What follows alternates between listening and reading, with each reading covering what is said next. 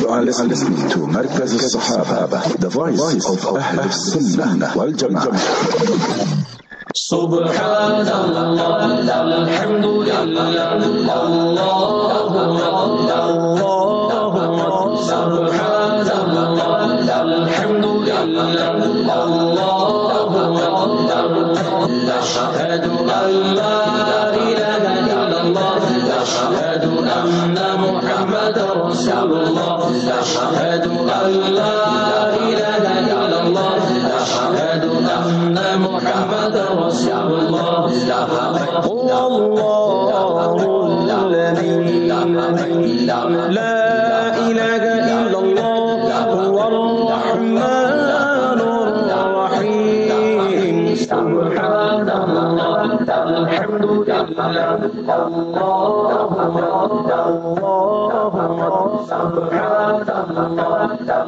لله أشهد أن لا إله إلا الله أشهد أن محمدا رسول الله أشهد أن لا إله إلا الله أشهد أن محمدا رسول الله الملك القدوس السلام المؤمن المهيمن العزيز الجبار المتكبر سبحان الله الحمد لله الله الله سبحان الله الحمد لله الله أشهد أن لا إله إلا الله أشهد أن محمدا رسول الله أشهد أن لا إله إلا الله أشهد أن محمدا رسول الله صلى الله عليه وسلم السلام عليكم ورحمة الله وبركاته Peace and blessings and greetings to you from the best of Islam. In the best manner that Islam can greet you. Assalamu alaikum wa rahmatullahi wa barakatuh. Peace and felicitations be on you and all of your loved ones this beautiful day. Alhamdulillah, Allah Ta'ala has presented us with another day wherein which we can glorify Him. And He has made us for no other reason than to worship Him. We're not here on earth for anything else. We're not here on earth for cars or clothes or houses or friends or girlfriends. We're here on this earth to worship Allah. No other reason are we here.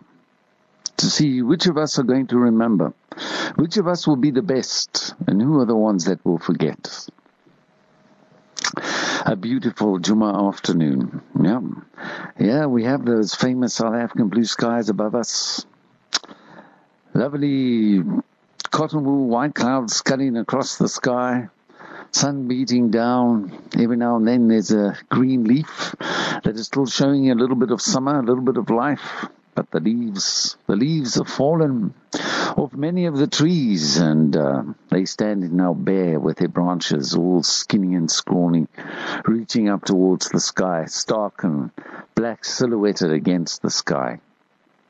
Yes, winter is here. It's the time of uh, the year where, ooh, the nose seems to have a little bit of frost on it, you know, sticking out of the blankets in the early morning. Oh, and it's so difficult, you know, once uh, you've made your fajr and uh, you settle down with your wife and made a cup of tea and and you start planning what you're going to be doing for the day and you're kind of like huddling over your cup of tea, looking out of the kitchen window at the the sun outside that doesn't seem to be doing anything in terms of heat and uh, you can sort of feel the cold kind of like beaming out of the walls. It's like, it's, I, know, I know cold air is supposed to sink, but you can kind of like feel the cold air rising up out of the floor. Hmm? Oh boy! And if you made the mistake of not putting your slippers on, and uh, yeah, you know, there's that that that battle that happens every winter between your feet and the floor. You stand there like maybe after you've come out of the shower or something like that. You're nice and warm, and your skin is tingling, and uh, oh, oh, you can feel your feet. You can feel the heat seeping out of your body through the soles of your feet into that uh, that uh, imperturbable, imperturbable floor of yours that cares for nothing but coldness, coldness, coldness throughout the winter. Ah, oh, colder than a murderer's heart is your floor, your kitchen floor in the winter time.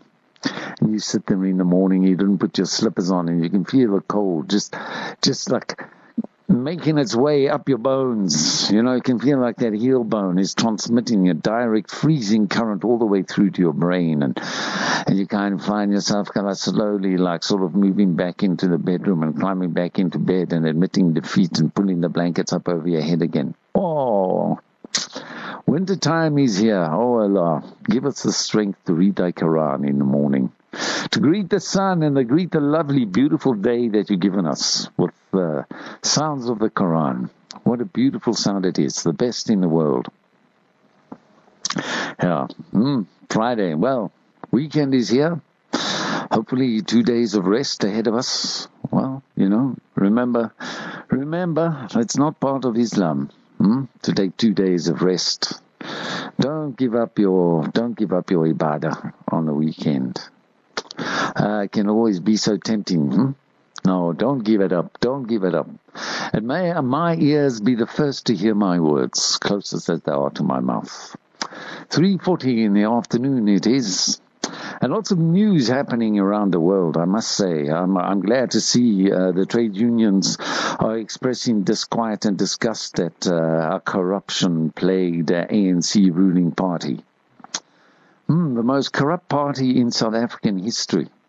I don't think there's ever been anyone as corrupt as the ANC.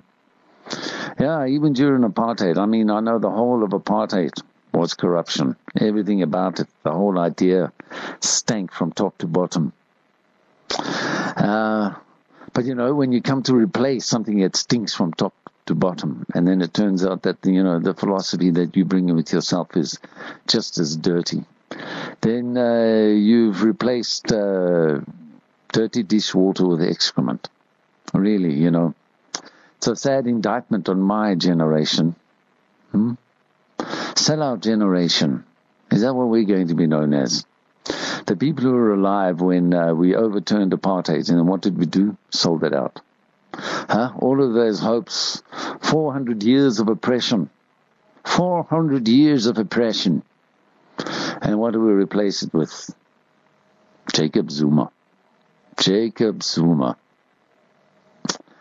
Uh, yeah, I wonder if we actually have a government in South Africa or if everyone is just content nowadays to kind of like pretend, you know? Yeah, in some ways, I must say, you know, um, there's a, a, a, good thing. There's a there's a silver lining to the ANC's corruption. Mm. Yeah, I know. It's an ill wind that blows nobody any good, they say. There is a silver lining to the ANC's corruption. You take uh, the the, the um, intelligence uh, lacking philosophy of Jacob Zuma of radical economic transformation, which basically, you know, I mean, the guy was raised to herd cattle, and that's it. You know, he's got a standard for.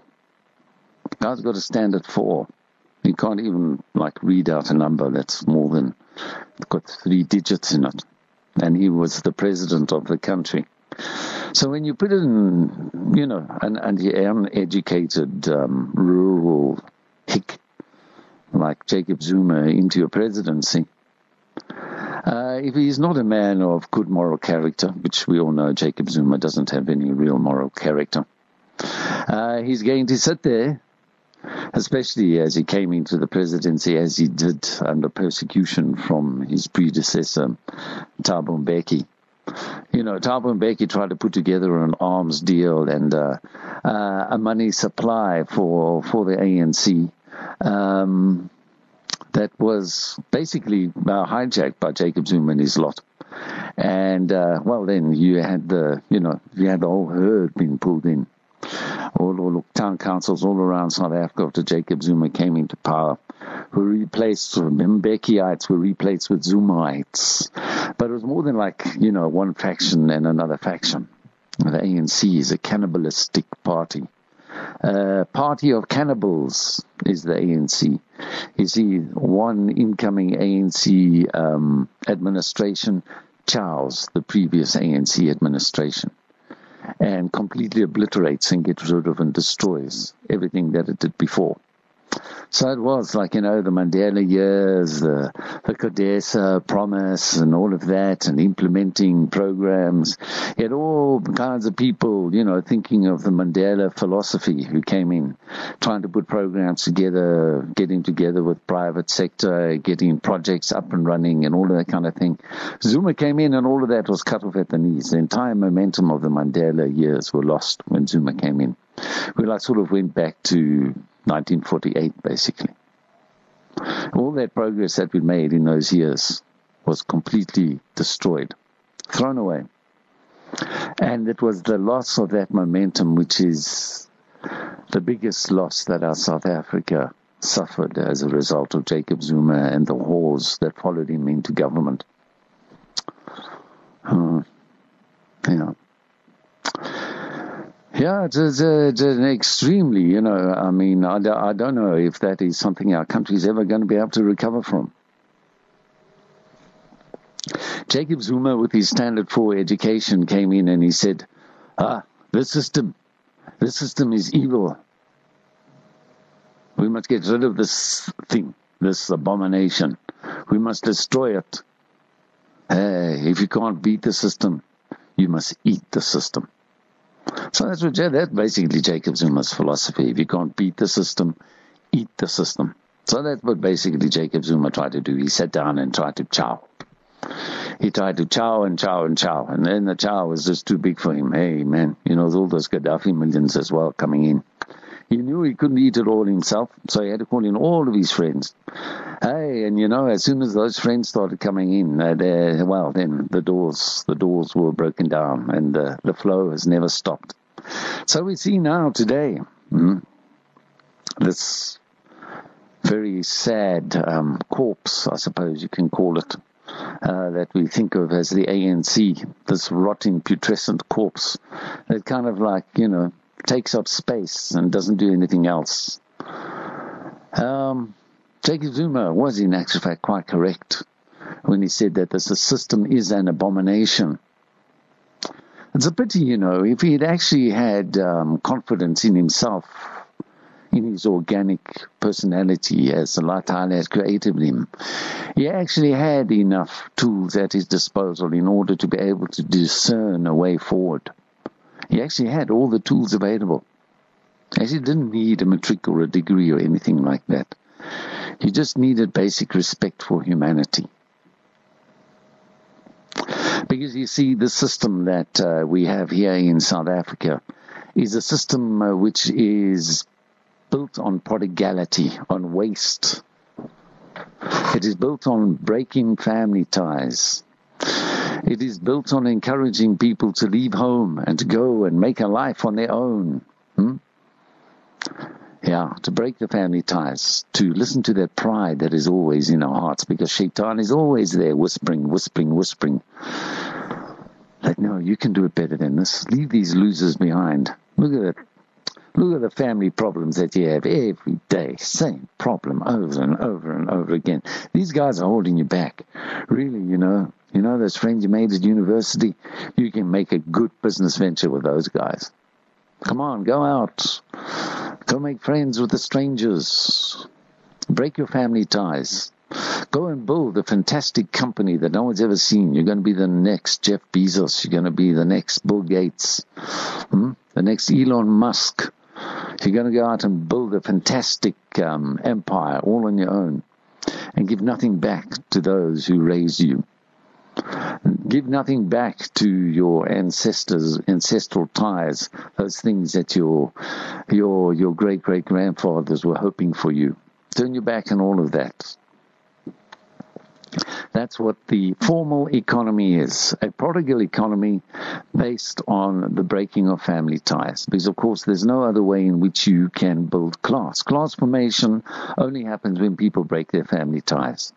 Only when people have broken their family ties everywhere do you get a huge big mass of individuals that have got no real organizational ties, no means of um, organizing themselves on a mass basis. Of course, that's what family is. That's what clan does, you know.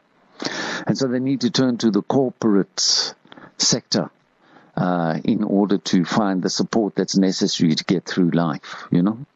The corporate sector says yes, because the corporate sector wants us to, wants to encourage us to break our family ties, you know, to come to us as individuals. Hmm?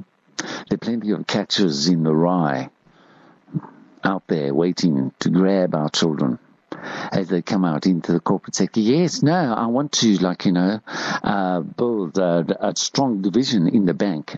Never before has the loan, loan, bad loans reclaimed section in, in this bank ever had a director like I'm going to be. Hmm? Our children go out there and um, start doing the psychopathic work on behalf of the 1% do nothing for their family, do nothing for their family ties, do nothing for any kind of like family business that they might be. And they contribute to the 1% to the Rothschilds, the um, Oppenheimers, the uh, Ramaphosa's. Hmm. Yeah, Ramaphosa is building himself up as a, a one percenter. Definitely him and his uh, brother-in-law Patrice. Hmm? Grabbing hold of uh, 5G as soon as they could with rain. Hmm? You can see all of that happening. You can kind of like see with their links to um, uh, green energy that uh, that's going to be the way Eskom is going to go as well. You know, eventually, when like all the World Bank loans have leveled everything off and the IMF have come through and given us some restructuring programs for our economy, you know, eventually when all of the ANC corruption has been hidden beneath a, a field of cement, hard dried concrete, then we're going to be able to move forward according to the World Bank's philosophy, according to the dictates and the interests of Baron Rothschild back in England. You know, he's got Trevor Manuel there, he's man on point in South Africa. Good old Trevor Manuel. Yes, well, I suppose, you know, Trevor Manuel does indicate in many ways the direction our country is going.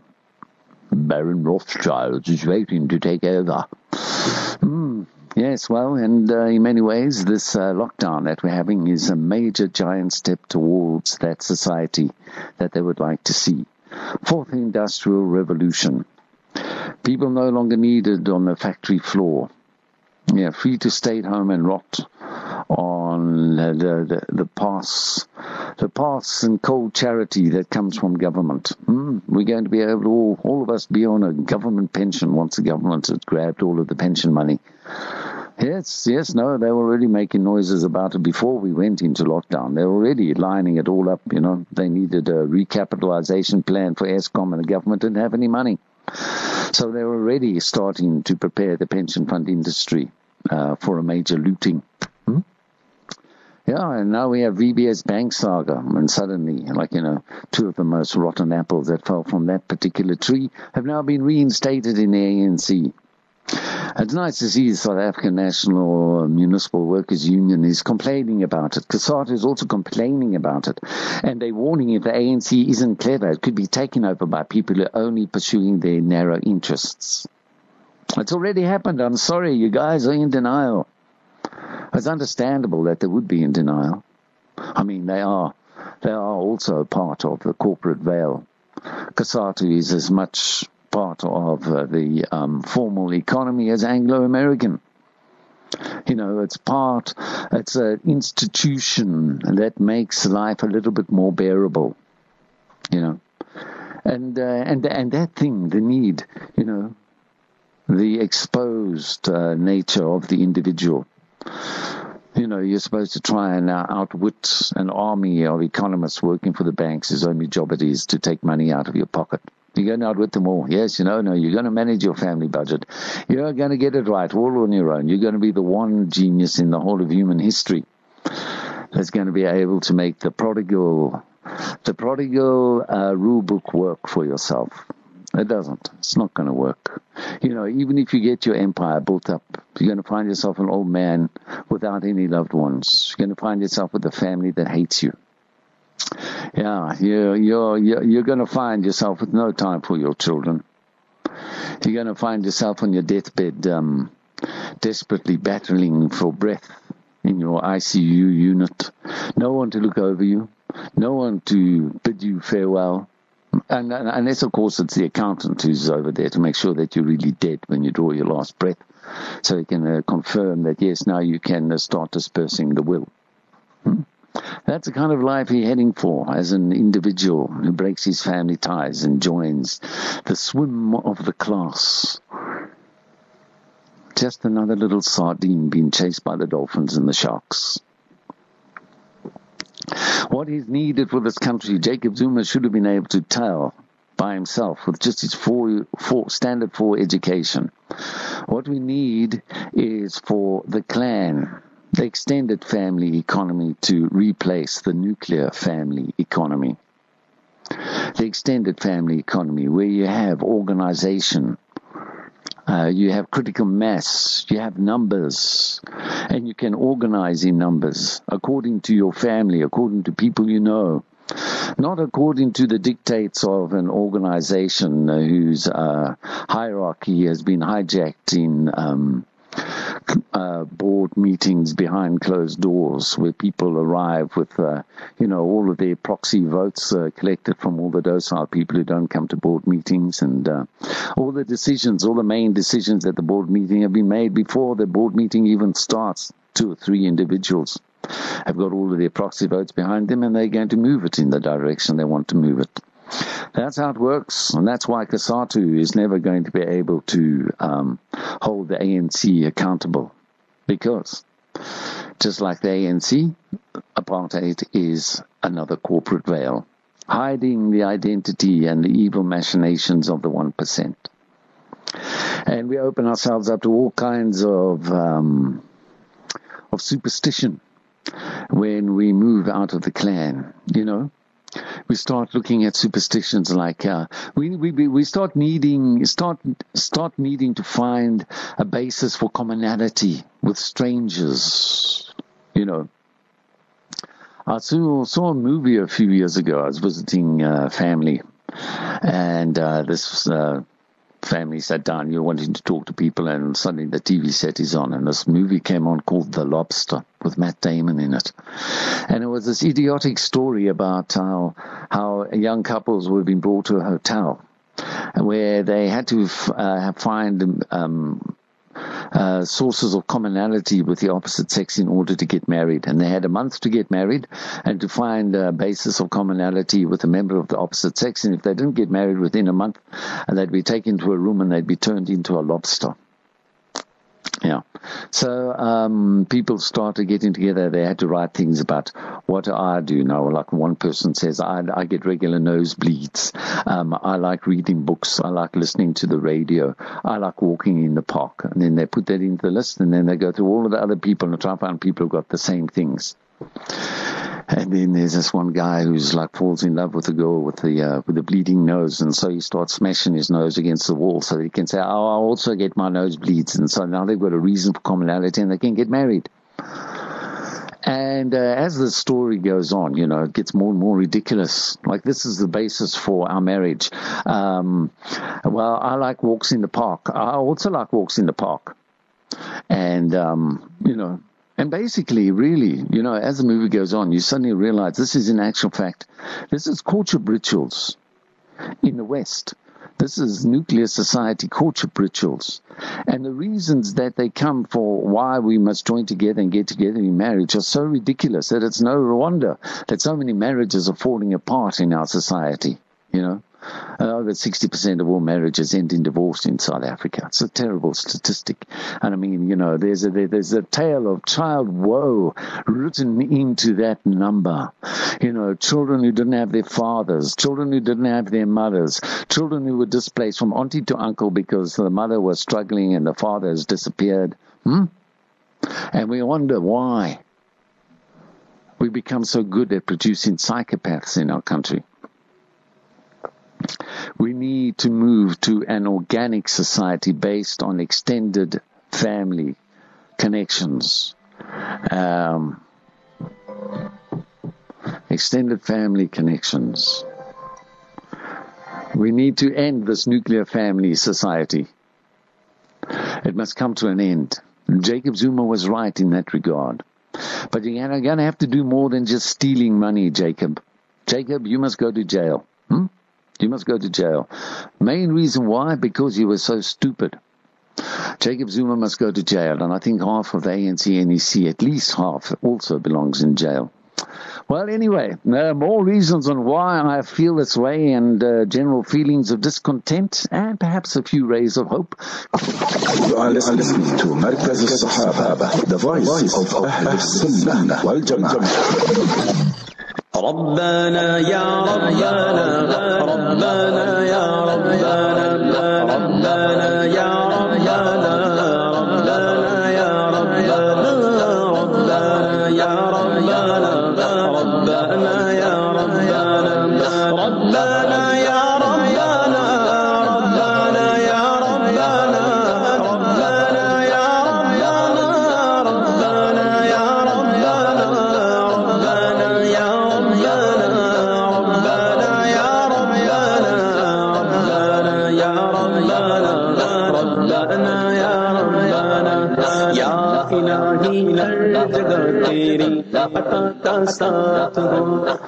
Assalamu alaikum wa rahmatullahi wa barakatuh. Welcome to Malka Sahaba Online Radio. I'm your host, Alameen Templeton, and this is the Drive Time Show. Hmm, well, just before the break there, we were speaking about uh, South Africa's uh, nuclear family economy. And uh, the, the silver lining to Jacob Zuma's corruption. The silver lining to Jacob Zuma's corruption is that at least Jacob Zuma did recognize that this economy and the society that uh, was built by apartheid is an abomination.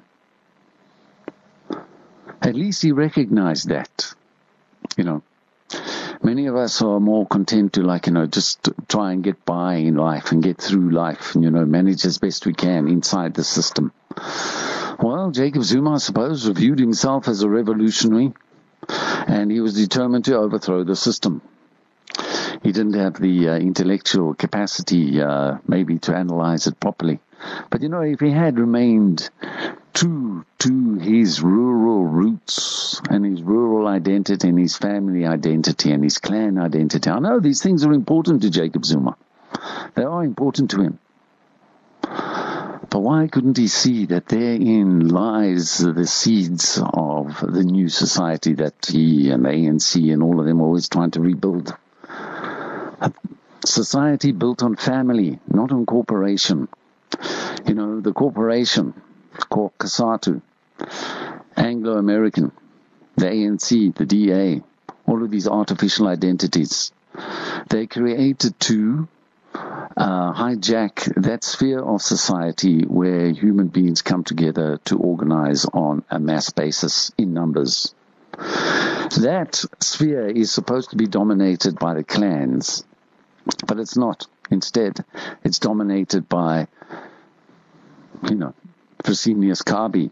It's uh, dominated by the local soccer club, Kaizer Chiefs, Orlando Pirates. It's dominated by um, um, Medicare, health insurance, by Discovery Health. It's dominated by um, the, the, the South African Institute for International Affairs. You know, all of these these um, non-existent individuals, organizations that are given um, the right of personality under our law, the right of locus standi to appear in court and, de- and defend its non-existent reputation. Its right to property. Anglo-American has a right to property under law, although in reality Anglo-American doesn't exist. You know? Non-existent individuals take over that sphere where society is supposed to organize in numbers. Anywhere where that happens, the corporation, the corporate veil, the, the, the, the Western veil that hides corruption instead of modesty. Yeah, is pulled across society. like um, President Ramaphosa's face mask, pulled over our eyes instead of our mouth and nose. So, you know, Jacob Zuma should have realized that his clan, you know, but instead he's been told, no, you must think of tribalism as backward.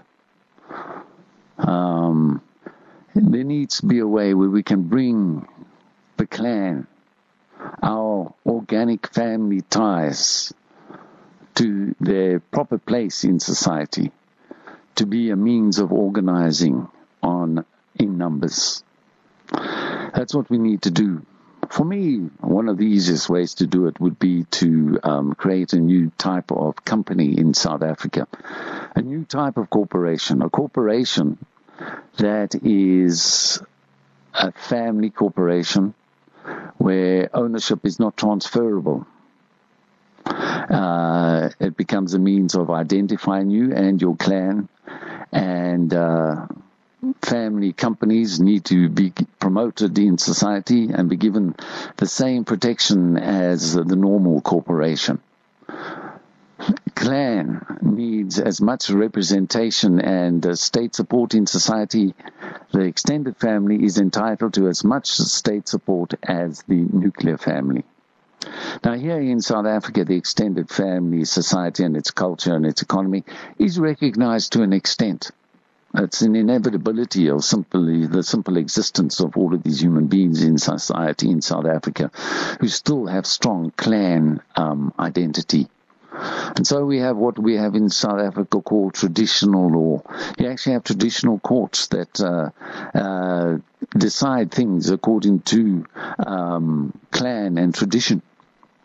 We still have these courts here in South Africa, family courts, traditional courts. Well, you know that uh, that needs to be expanded. Um, you need to have uh, family family uh, businesses, family companies that are ranked according to how deeply they are integrated into the clan. So, for instance, um, and and uh, clan family companies must be given favorable access to government contracts before before any uh, of the normal corporate sector that we know them today.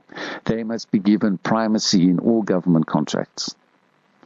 So only so Anglo American and the the normal um, what we think of as a normal corporate sector will only get a bite at the cherry after the clans have had a chance. And if the clans are unable to do this contract, well, then you can get a corporation that can come in and do it. So uh, you build up your your clan, your your family company hierarchy. Based on, like, say, uh, at the lowest level, two brothers decide that they're going to work together. They form uh, a, a, a tier one family company and they're entitled to grass cutting um, contracts in their neighborhood. They are entitled to, you know, painting the street signs or repairing the roads in their neighborhood. And uh, if there's maybe somewhere there's a father and a son working together, because that shows intergenerational interconnection, that father and son should get those contracts before the, the two brothers working together. But now, say you have a nephew and an uncle working together, um, two nephews and an uncle, or two nephews and their father and their uncle working together, then that's a third tier of a family company. And they will be able to get bigger contracts. And the more integrated the family company is, the more members of the clan that it employs, uh, the, the, the higher up the hierarchy it goes, and the, the, the bigger contracts it's able to qualify for. So eventually, you should uh, all of the big government contracts, whether it's defense contracts, water supply, Eskom, all of those should be taken over by the clans. That's what needs to happen in South Africa.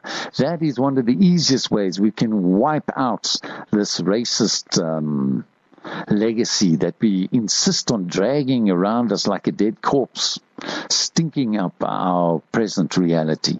We need to let go of that racism. We need to let go of that society where we are splintered into individuals and we desperately start uh, striking out for some kind of um, basis for interaction with all of the other strangers we're mixing with every day. And then you start saying, okay, well, what a basis for commonality? We're all got the same skin color. We'll all hang out together. That's how racism starts. That's where it all comes from. A whole bunch of strangers trying to find commonality with each other because they've broken their family ties broken their family ties, like Nabi Kareem Sallallahu Alaihi Wasallam warned us again over and over and over again. And in the early days in Makkah, when Nabi Kareem Sallallahu Alaihi Wasallam was asked by the Quraysh, why have you come up with this message? What are you coming for? The first thing that Nabi Kareem Sallallahu Alaihi Wasallam would say is, I've come to build family ties. And when Nabi Kareem Sallallahu Alaihi Wasallam said, I've come to build family ties, and he's, he's speaking to the tribal elders of the Quraysh, like Abu Sufyan and Abu Jahl and all of those guys. Hmm? He would mean when he when he said family, what did he mean by family? Did he did, did he mean that uh, my father and my mother, who have both passed away, have comfortable family ties with him? No. Did he mean I've comfortable family ties with my brothers and sisters? He didn't have any brothers and sisters. So when Nabi sallallahu alaihi as an orphan spoke about family ties, what did he mean by family when he was addressing the tribal elders? He meant extended family. He meant clan. That was what family was. That's what family is. There isn't any other family. That little nuclear family, uh-uh. That's not what family is. That's just a piece of a family. Nuclear family isn't family. Nuclear family is just one little brick in a house. That house is the family, the clan. Nabi Kareem Sallallahu would address the clan elders. He wouldn't go and say, tell the father, no, um, you must try and manage your finances like this, so you and your house, and you build up your wall around your house. And no, clan. It was clan. Nabi Kareem Sallallahu was specifically addressing clan and extended family ties.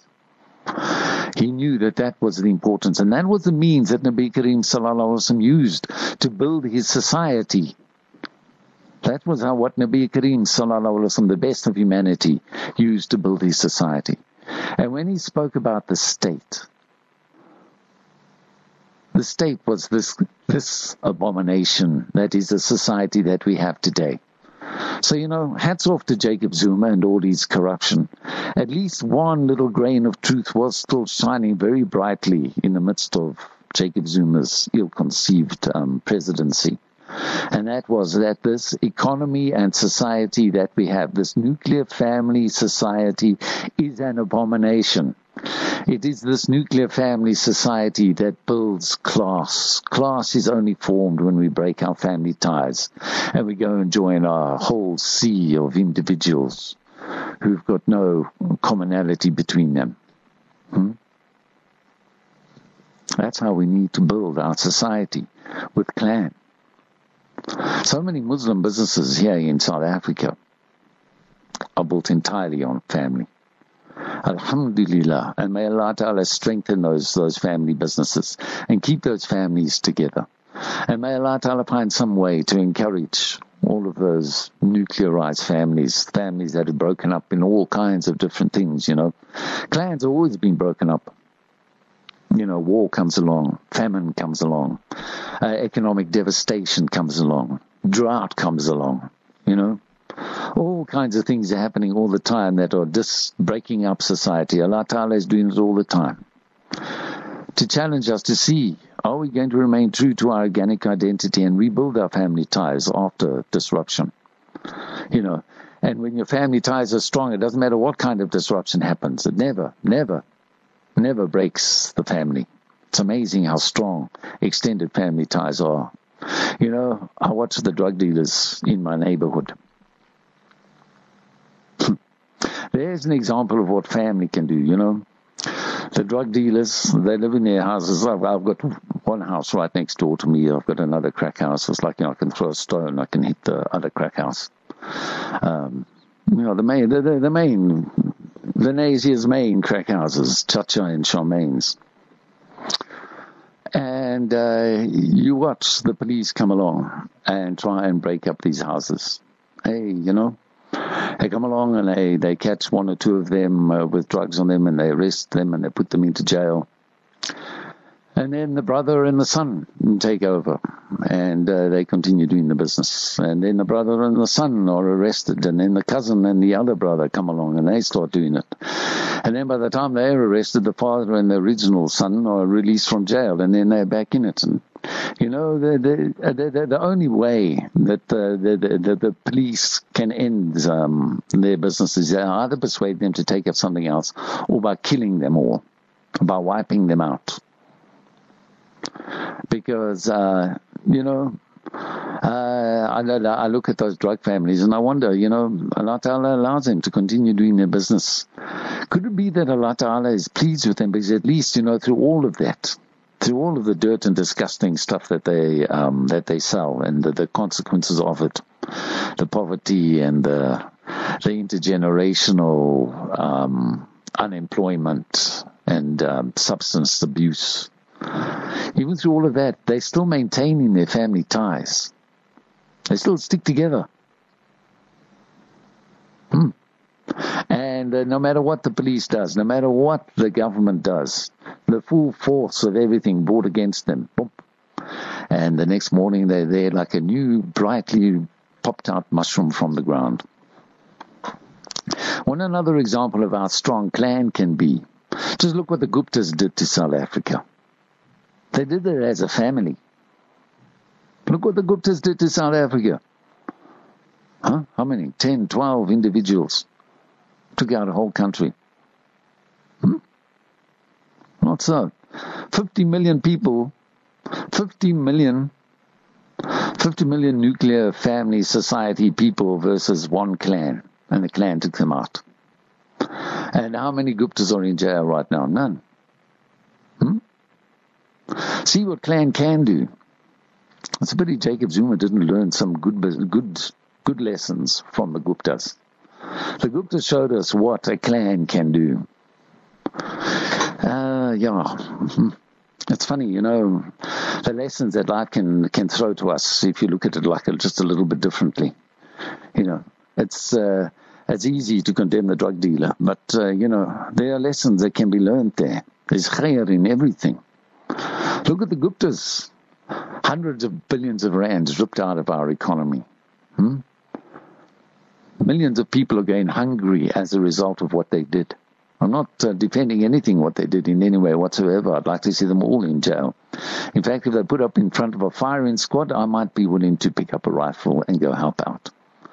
But the fact of the matter is that their story has got some uh, really um, um, what kind of what kind of lesson is it? It's like a it's a, a, a lesson in absolutes, you know. This is what clan can do. And look at South Africa. Look at how clan still remains so important in South Africa. Really, if there is an unutilized resource in this country, it is our family ties. South Africa still has very strong clan identity among the majority of our population. And it's not something that is only with the black African population. Look at the Indian population, whether it's Muslim or Hindu. Hmm? Family, family, family, family, without a doubt. Alhamdulillah. May Allah Ta'ala make it a means of um, rich beneficiation for our country, our family ties. If we are going to rebuild our South Africa, if we are going to build a society that isn't hijacked by the World Bank and the IMF and Bill Gates and the United Nations, then we're going to do it by re-establishing our family ties. Nothing else is going to save us. Nothing else. Not only that, but the fantastic thing about family ties is they free.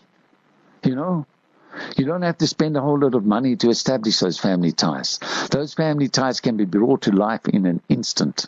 Just bring in that new family corporation and start uh, giving families access to the economy.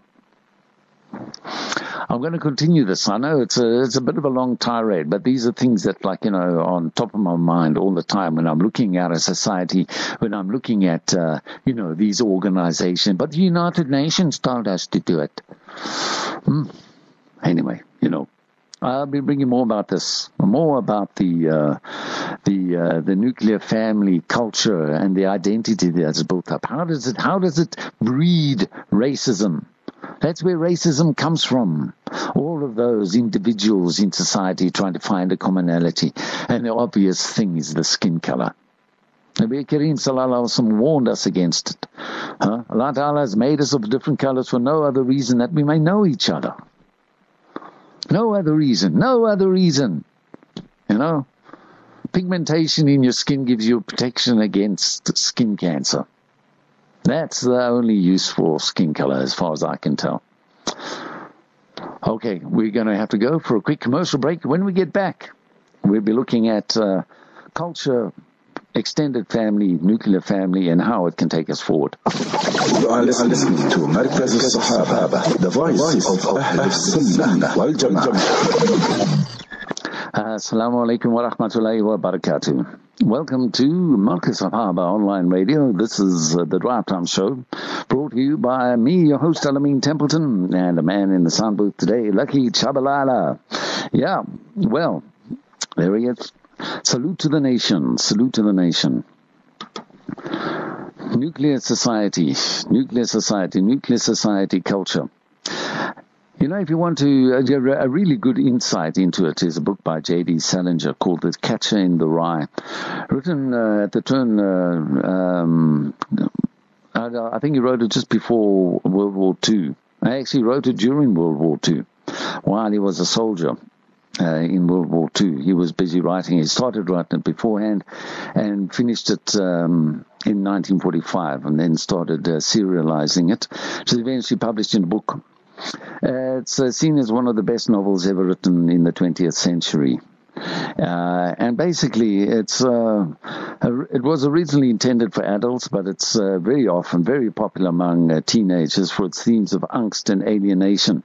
And it's a major critique on the superficiality in a nuclear society. He, he, he doesn't look at it as a nuclear society; he just sees society. I suppose much as I would have seen as a young boy myself.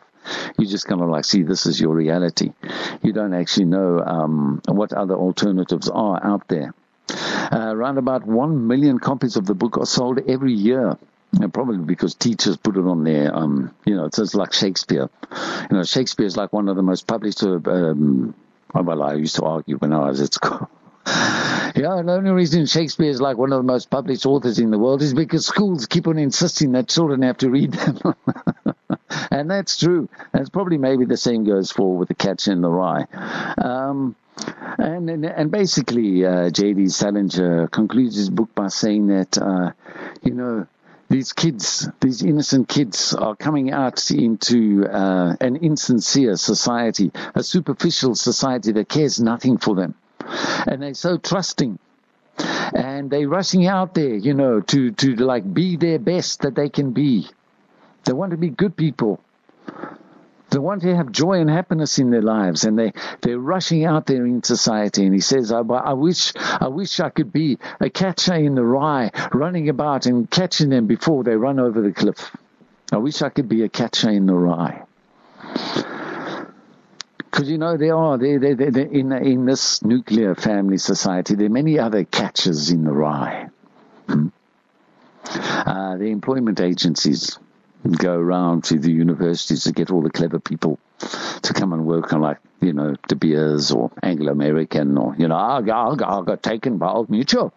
Oh no no no they want me for an internship program. Wow son that's fantastic. Oh no they're going to take me to London. Wow really? Oh that's fantastic. Mm, yeah.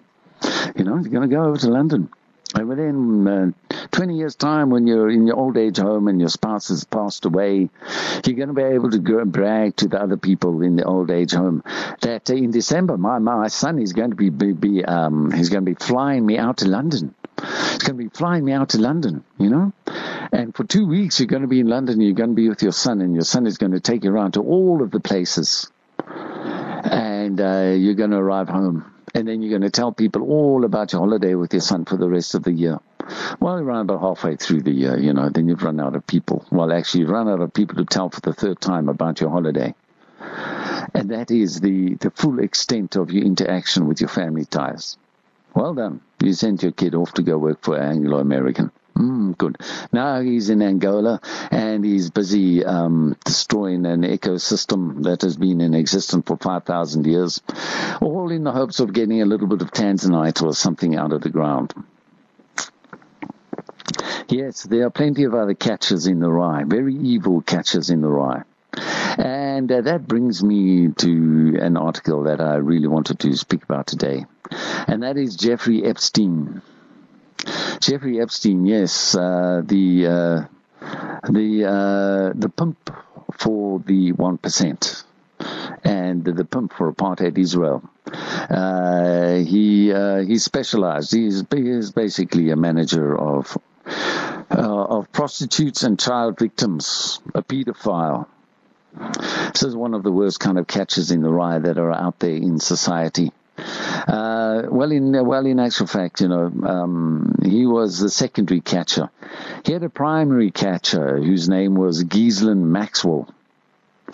Ghislaine Maxwell was his finder.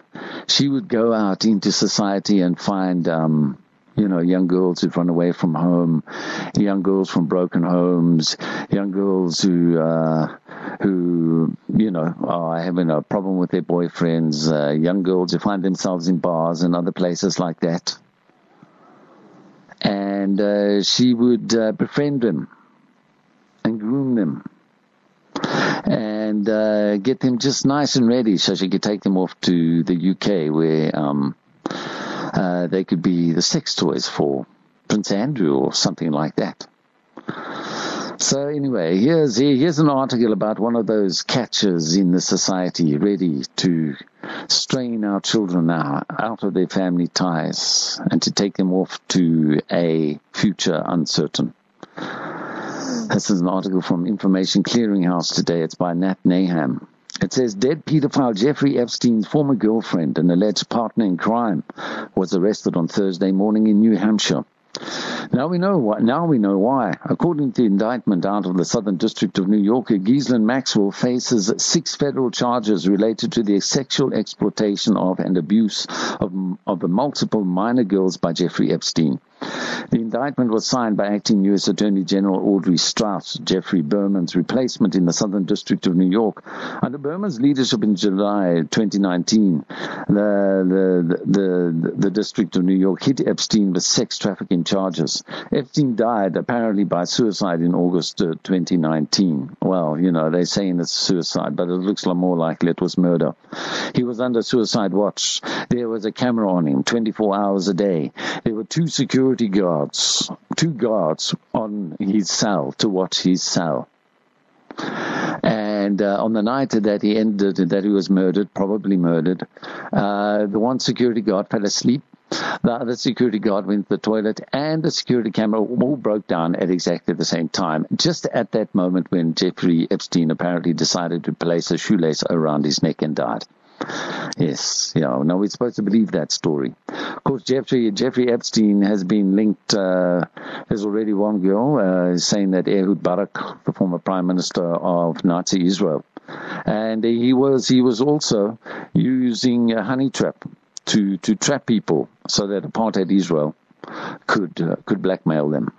Now, uh, Jeffrey Epstein, one of the nastiest kind of like individuals that you would typically find around a regime like um, like apartheid Israel or like you know the the, the Clintons. Dare we say the Windsors? Mm, yeah, the Windsors.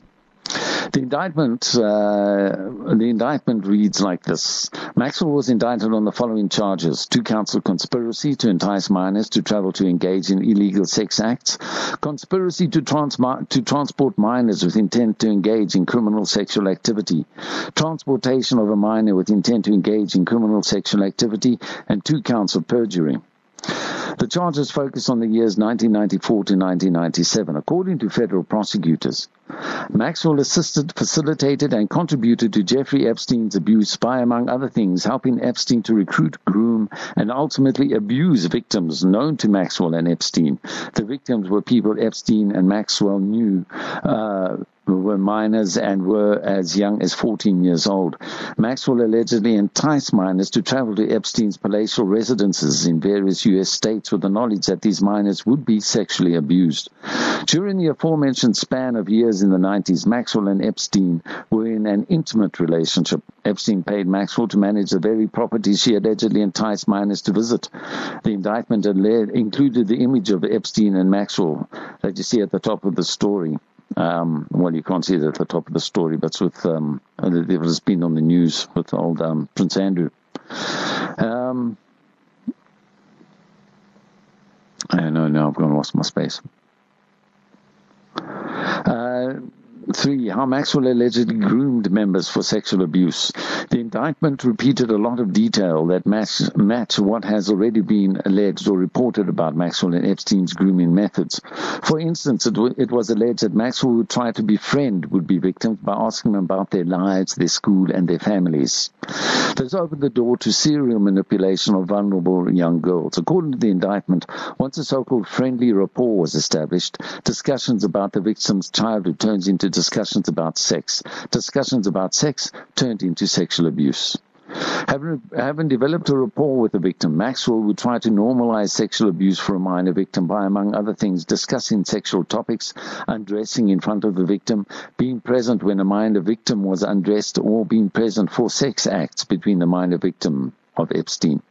Prosecutors allege that Maxwell's uh, vic- criminal voyeurism helped put the victims at ease because an adult woman was present as Epstein sexually abused the victims. Having established this rapport per the indictment, Maxwell, in other instances, encouraged minor victims to provide massages to Epstein, including sexualized massages during which the minor would be fully or partially nude. Many of these resulted in Epstein sexually abusing the minor victims. Authorities say that money and opportunity were prominent features of Maxwell's grooming tactics. He encouraged, uh, she encouraged certain victims to accept uh, Epstein's assistance, and as a result, were made to feel indebted to both Epstein and Maxwell. Through this process, Maxwell and Epstein enticed victims to engage in activity with Epstein, which in some instances also included Maxwell's participation. Prosecutors said Maxwell knew Epstein was attracted to young girls and recruited them knowing that they would be abused. What's more, authorities say Maxwell directed victims to touch Epstein. And the, the other things, I'm not going to read that. Uh, where Maxwell enticed victims to travel. According to the indictment, Maxwell groomed and enticed the victims to travel to Epstein's Manhattan townhouse, his mansion in Palm Beach, Florida, and his ranch in Santa Fe, New Mexico. Epstein's illicit activities at these locations were well documented, but the indictment also focuses on his residence in London. Minor victim 1, 2, and 3 were each minors when Maxwell first came into contact with them. Maxwell was aware of the age, uh, according to the indictment. Uh, one of them was 14 years old.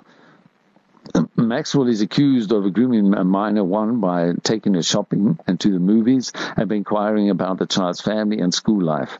Illicit sexual abuse soon followed across the Atlantic and in two states. Some of these are just like too disgusting. I can't actually read them on air. Um, took them, flew them all around. The prosecutor said on two occasions Maxwell lied under oath during depositions. Um, on around April 22, 2016, she said, I don't know what you're talking about when asked if Epstein had a scheme to recruit young girls for sexual massages.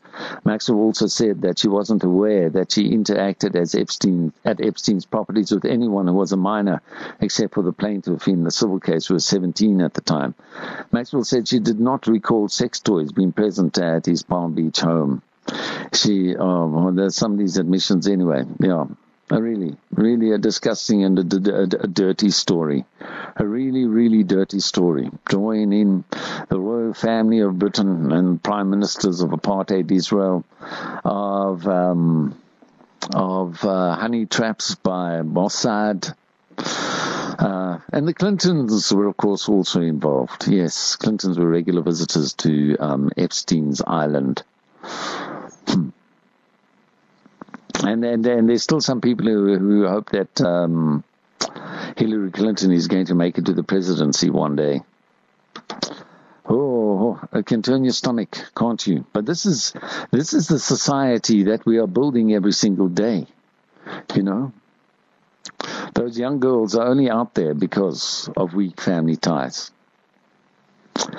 Okay, well, let's turn to some other news for the uh, remainder of the show.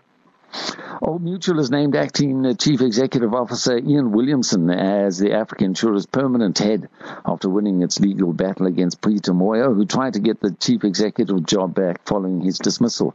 And it sounded to me that he was, in actual fact. Uh, I think he had a very good complaint to make against um, um, Master Master Rothschild, Trevor Manuel.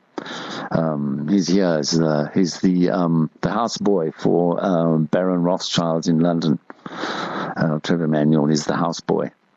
Yeah, he's the houseboy here in South Africa. He's also the chairman of uh, Old Mutual. And, um, well, you know, Trevor liked to get the deals done that uh, were, were sweet for him and try to get Rothschild International as the, um, as the uh, consultant for, for the breakup, um, of, of Old Mutual into its various subsidiaries, as you know today. Uh, you know, obvious conflicts of interest. Peter Moyo stood up against that, and it turned out that the entire uh, Old Mutual board actually preferred the corruption of uh, Baron Rothschild and uh, Trevor Manuel. And so they, they, they chucked the, the Peter Moyo out. And now the courts have said that that's fine. Basically, that's where we are. Uh, the courts have um, given a thumbs up to corrupt a board at Old Mutual. Uh, you know, as long as Mr. Rothschild remains at the at the head of Old Mutual, I guess. Well, I guess you can't really tell uh, Lord uh, Lord Rothschild's houseboy uh, to to to Scarpa to get out. Come on.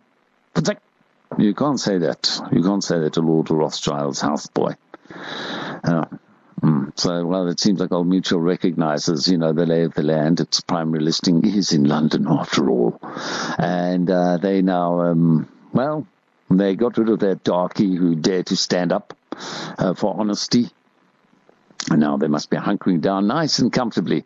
Yes, now we've got uh, Iain Williamson. He's now heading up this particular pile. Uh, Williamson's appointment follows a comprehensive global search, apparently. Uh, we looked around our boardroom, and uh, that was it. Uh, a comprehensive global search. And we found him right here. He's been sitting here all the time.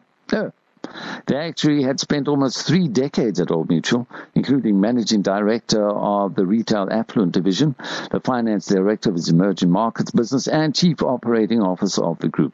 The High Court in Johannesburg in January upheld an appeal by the 175-year-old insurer against the judgment delivered in July last year to temporarily reinstate Moyo, who was first suspended two months earlier before being fired. Old Mutual's board cited a material breakdown in trust and confidence over an alleged conflict of interest, which Moyo denies.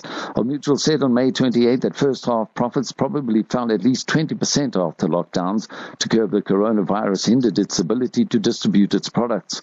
Many of Old Mutual's advisors and branch consultants weren't able to see customers during April and May when most of South Africa's economy was shuttered by restrictions.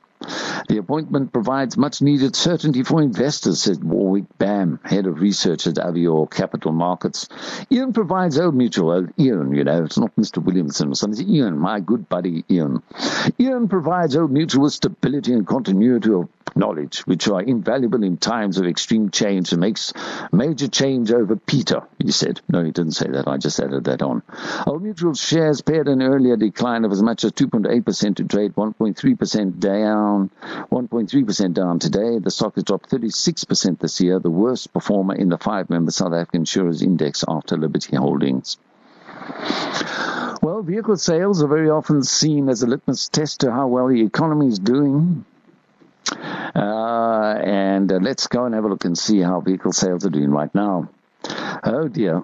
Well, you know, we did say yesterday that according to the Reserve Bank, South Africa's economy has shrunk by a third during lockdown and vehicle sales show a 30.7% year-on-year drop. So that's kind of like in line with the Reserve Bank's estimate. Uh, a decline of 14,000 units to 31,867. June is the first full month of sales since the countrywide lockdown was implemented in late March to curb the coronavirus outbreak. An estimated 29,100 units, or 91.3%, represented dealer sales. 4.6% of sales went to government. 3.7 0.7% to industry corporate fleets and an estimated 0.4% to the vehicle rental industry, according to NAAMSA, the National Association of Automobile Manufacturers. Passenger sale, car sales were counted at 19,200, light commercial vehicles 10,100, and heavy trucks 1,800. New passenger or car sales registered a substantial decline of 33.4%. So it's kind of like on the on the button. Uh, regarding the Reserve Bank's forecast yesterday. Uh, a substantial decline. Uh, new passenger car sales fell 33.4% to 19,200 compared to 28,900 in June last year. NAAMSA cites the car rental industry's lack of representation due to the lockdown restrictions imposed on the tourism sector. Uh, the National Treasury expects the economy to shrink by 7.2% this year, which NAAMSA suggests will keep the demand for new vehicles under severe pressure. Middle class disposable income was already under huge strain prior to the national lockdown, uh, which has significantly exacerbated the already weak macroeconomic climate in the country, NAAMSA said. Um, all right, well, there you go. Uh, now, you know, yesterday, uh, Kimi Makwetu, um, the Auditor General of South Africa, held a press conference uh, regarding his audit of uh, local municipalities, and it was a very dismal tale, I must say. And uh, looking at the televised um, uh, broadcast of, of his press conference, it was, sure, you know, it looked as though um, he'd been given two posters and told to hold it uh, in the corridor outside the toilets in the ANC headquarters. I mean, it, it, it, was a very shabby affair, and maybe that kind of like underlines just how important uh, the ruling party views auditing and accounting. It's two worst enemies. Um, According to the Auditor General, shocking financial mismanagement continued at many South African municipalities in the past year. Uh, report was entitled Not Much to Go Around, Yet Not the Right Hands at the Till and it shows enormous, unauthorized, irregular, fruitless and wasteful expenditure as well as inaccurate and lackluster revenue collection. Many municipalities are crippled by debt and unable to pay for water and electricity. Only 8% of municipalities received a clean audit and on average they took 180 days to pay creditors. Irregular expenditure exceeded 32 billion rands, up from 24 billion rands in the previous year. Well, you know, as long as uh, the ANC NEC refuses to take any action against its uh, fellow members, uh, then it's only going to continue and get worse. This is, this is, this is, this is Cyril Ramaphosa's MEC, uh, ANC. This is Cyril Ramaphosa's ANC. Uh, here's, a, here's a measurement of Cyril Ramaphosa's uh, ANC. Bang, municipal money was used to pay for clothes and AMC cookware. Oh, the municipality, the municipality centered on Brits lost 31.5 million rand in the VBS bank collapse. The municipal manager and chief financial officer both resigned, but no further action has been taken. Debit orders against the municipality's bank account were used to pay accounts of private individuals for items such as clothing, DSTV, and AMC cookware. Despite reporting this to the Municipal Public Accounts Committee as well, no investigation or action has been taken to stop these transactions or to recover the money from the individuals and safeguard the municipality from con- continuing to incur financial losses. Metsi Maholo, civil servants classified as indigent. Situated in Sasolburg, the council comprised of various political parties which make uh, which made the functioning of the council and decision making difficult, says the Attorney General. The council could couldn't decide on appointments, which resulted in vacancies in all senior manager positions since 2017. Also, civil servants and individuals doing business with government are listed on the municipality's indigent register which means they're exempted from certain payments. Additionally, more than 2,600 dead people are also still included on the indigent register. In the previous year, the municipality also spent almost 22 million rand on the Oranjeville Sports Complex. For the amount spent, only a fence was visible during our site visit. 22 million rand to build a fence. Well, you know, you know, it's it's it's it's, it's quite funny, you know. It is, you know, it's, it's quite funny. You can laugh at it but it really is a tragedy. We reported some of these findings in prior years. The municipality's leadership did not take any action to address them. At the Fezile Dabi district, double disaster with financial statements, also situated in uh, Sasolburg, with the Metsi Maholo as one of its administrative areas. The district's financial statements were prepared by two different consulting firms. The first consultants were paid 300,000 rand to prepare the statements, but the municipal manager rejected them, citing poor quality. However, no action was taken by the municipality to ask the consultants to re-perform the work or to recover the funds paid to them. The Attorney General found that the second set of consultants were paid 1.6 million rand for the preparation of completely new set of statements. Based on our findings on the financial statements, it is clear that the second firm of consultants did not apply due care when preparing them. No action was taken against the officials for poor performance. Moreover, no action was taken against the second consultants for the poor delivery that resulted in the regression of the ordered outcome. Dihlabeng millions spent on a shoddy road. Situated in Bethlehem, the municipality spent 1.5 million rand more on a new tarred road than budgeted, and the project was also completed six months late. When management inspected the road immediately after completion, they identified cracks and patches as well as the absence of stormwater channels in critical sections. This led to the recording of an impairment of 3.5 million rand in the financial statements. No consequences have been implemented against the contractor or the official who allowed the project to be completed. The municipality also paid, and then that, that official is the municipal manager, by the way. He's the guy that signs off all this stuff.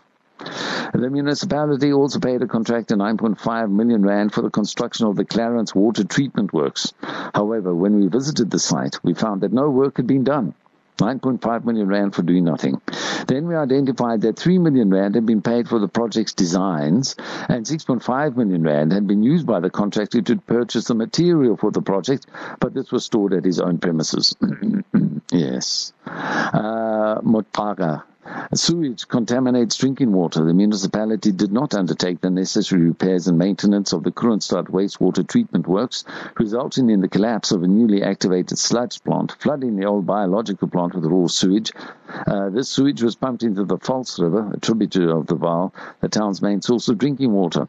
The spillage of sewage above the drinking water extraction point resulted in unnecessary high purification costs for the municipality. Additionally, the municipality lacked skilled and experienced personnel to ensure the wastewater plant's continual maintenance and repairs. Due to the lack of preventative controls, the municipality spent a lot of money to remove the sewage from the river, which could have been avoided. No action was taken by the council against the official responsible for these failures. Nala, no internal audit for five years. The internal audit at the municipality situated in Bothaville has not produced any reports for five years, despite paying salaries of 800,000 Rand a year. This was because the head of internal audit did not have the relevant qualifications and skills. Mopani district, suspect spending of drought relief money. The district received 85 million rand in drought relief in March 2019 to establish boreholes in drought-stricken areas. Almost 60 million rand was spent by June last year. However, the AG found evidence of duplicate payments, payments made without evidence that work had been done, and money paid for water provided through water tankers instead of being used on boreholes. Oh boy. Okay. We're running out of time now. We're running out of time. This is a litany that continues. Oh well. Um, I'm glad. Don't pay taxes. Don't pay your taxes. Don't. Don't pay your taxes. Don't pay your UIF. You pay your UIF and you're going to lockdown, they're not going to give you UIF. Yep. Okay, well, Jazakumullah. We're going to have to go for a uh, quick commercial break. Uh, we'll come back, we'll make our farewells, and then we're going to have to go for the Azan for Durban, inshallah. WhatsApp us on 084 786 3132.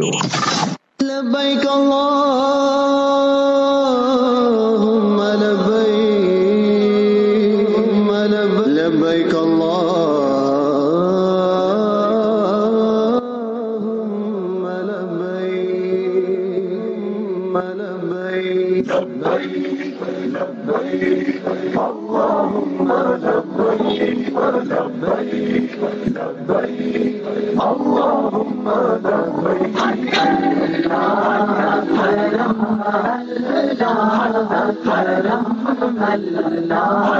حرم آج ہے تیرے دربار میں ہم آج ہے تیرے دربار میں ہم اللہ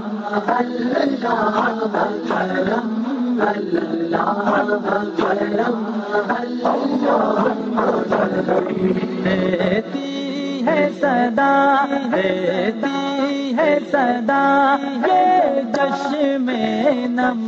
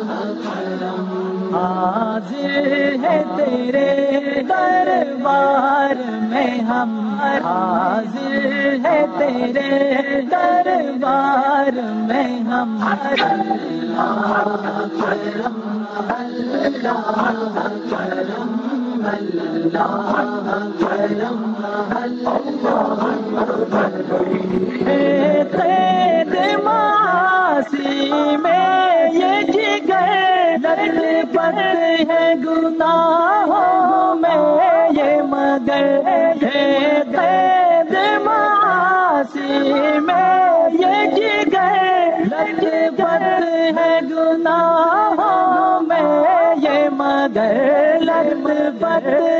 गुनाहों में ये मगर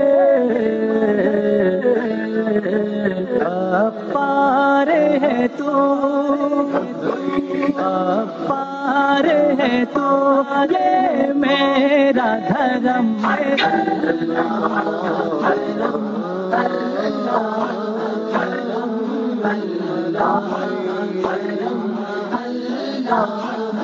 हाजिर